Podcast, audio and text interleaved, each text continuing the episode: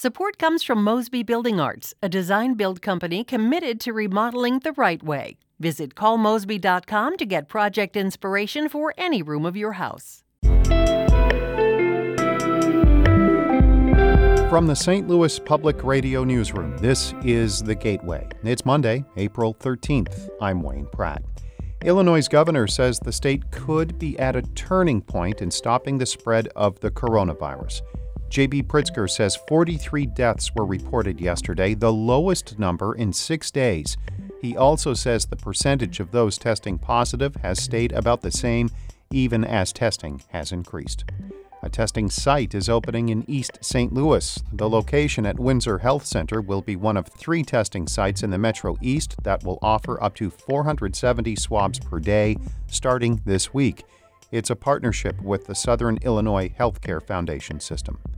The St. Louis area could be in for a spike in the next couple of weeks. St. Louis Metropolitan Pandemic Task Force Incident Commander Dr. Alex Garza says at this point the area's major hospital systems are okay in handling the number of cases considering their current capacity.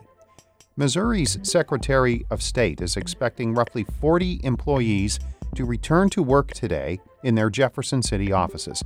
It comes amid a statewide stay-at-home order.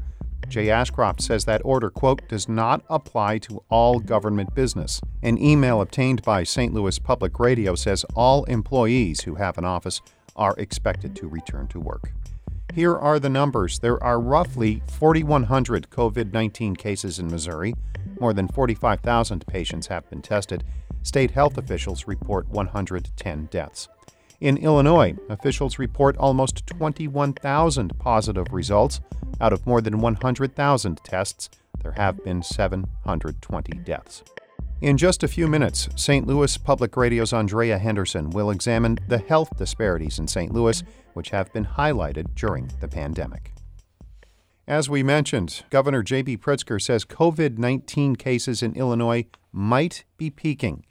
Sean Crawford explains. Pritzker says the state has ramped up the number of tests administered for the disease, but the percentage showing as positive has remained about the same. I've spoken before about a stabilizing or a bending of the curve, and today is one more piece of evidence that it may indeed be happening. While the governor says he's cautiously optimistic, he says it's too soon to make predictions, such as when some restrictions on non-essential businesses might be lifted.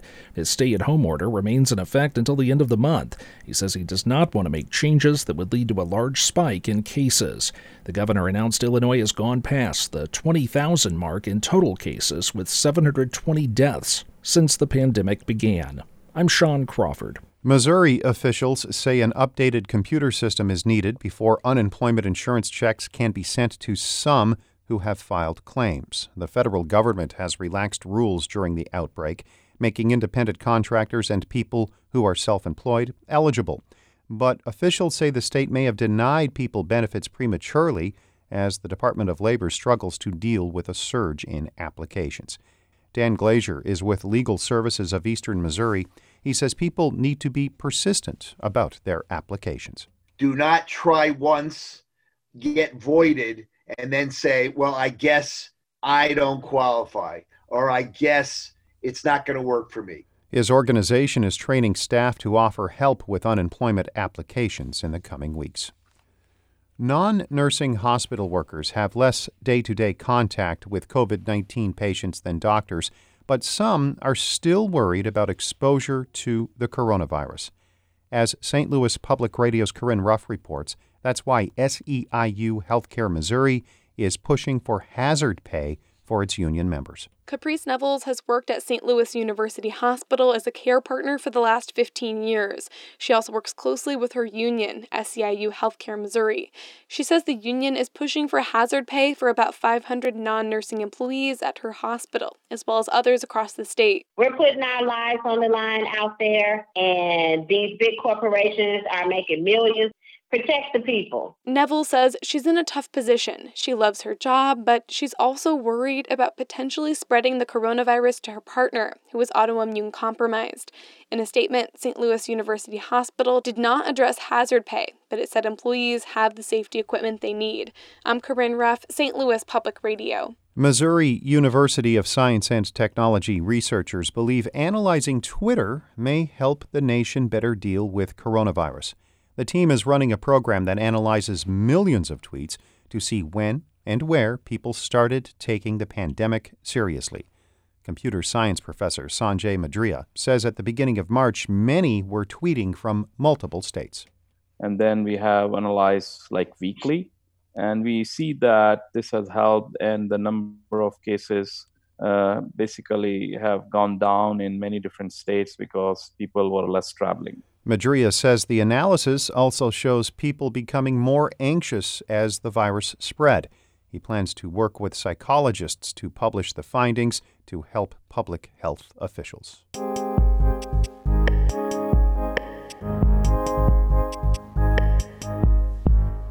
St. Louis officials report 19 city residents have died of COVID-19. At least 13 were African American.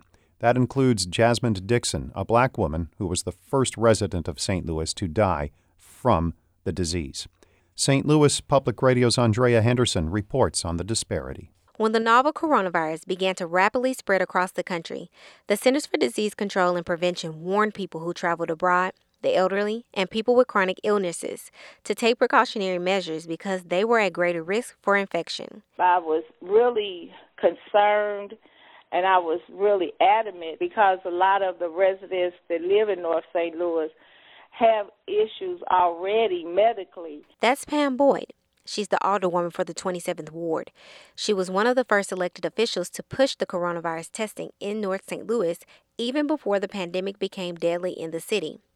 She says the predominantly black neighborhoods in the city disproportionately trails other areas in the region when it comes to testing because of the lack of adequate medical infrastructure. We were already behind the eight ball before this hit because of the not having the services in North St. Louis as we needed in the beginning. And when this hit, then it made it worse. Boyd says on the weekly Board of Aldermen conference calls, she begged city officials for testing sites and supplies to enter North St. Louis because its residents do not have access to a major hospital if they become symptomatic. Many lack primary care physicians. North St. Louis is home to some of the city's highest disease rates. Health administrators in the area say they treat high numbers of patients with diabetes, hypertension, various types of cancer, asthma, and heart disease. All these conditions make a person vulnerable to COVID-19. For primary care services, North St. Louis residents rely on federally qualified health centers. Two of the three, Affinia Healthcare and Care STL Health, are now testing centers. But they started testing patients for coronavirus 2 weeks after the region received its first testing site. When I read about testing in South St. Louis and South County and even North County, people did not even realize they missed North St. Louis. And it was very painful to know that they missed a community. That's Care STL Health's Chief Executive Officer, Angela Claybon. She says being weeks behind in testing makes it hard for health officials in North St. Louis to contain the virus in their area. We're already at risk for being impacted more than other races by chronic disease, diabetes, high blood pressure. Everybody knows that. And so that's why this is such a crisis. Claybon says fighting against the pandemic is her priority now, but people in North St. Louis are fighting other problems as well. I mean, we're in the middle of COVID-19, but we're still fighting the opiate epidemic. We're still fighting the crack epidemic. It has not disappeared. Homelessness is also another social issue Claybon says is plaguing her community, and she's concerned about the population because people who are unhoused cannot practice social distancing. The city started releasing COVID-19 cases by zip code in early April. The zip code 63115 had more than 70 cases, the highest number in the city. John Collins Muhammad is the alderman of the 21st Ward. He says this crisis did not just expose the health disparities that already existed in the zip code he represents, 63115, but it also unmasked the years of other inequities the community has endured. Though many North St. Louis leaders believe city officials left their communities out of the COVID-19 plan, the city's health director, Dr. Fred Eccles, says that is not the case because resources are scarce for the entire city. We know that conditions or illnesses are introduced into a community when it makes its way to those communities that are economically disenfranchised, had high levels of poverty. The health outcomes are typically worse. And so we wanted to make sure that we did our best to provide equitable access to COVID-19 testing. Eccles says that equitable access was divided between Affinity and Care STL, and his department is working to add more locations. However, after a week of testing, Care STL's CEO was advised to scale back because the city does not have enough kits to give the center. Care STL's first batch of testing kits were donated by local health systems. The city agreed to send 2,500 kits, but Claybon has only seen 1,000 of those. Care STL Health has 2 testing sites in North St. Louis, both in jeopardy without additional testing kits. I'm Andrea Henderson, St. Louis Public Radio. Our Holly Edgel edited that report. Shula Newman is the executive editor of St. Louis Public Radio. Music by Ryan McNeely of Adult Fur. I'm Wayne Pratt. From the St. Louis Public Radio Newsroom, this has been The Gateway.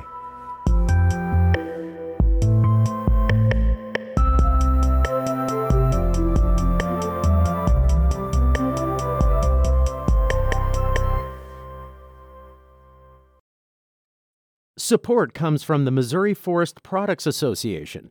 Missouri produces wood pallets, railroad ties, white oak barrels, hardwood floors, and more. Details on the variety of products made in the state are at ChooseWood.com.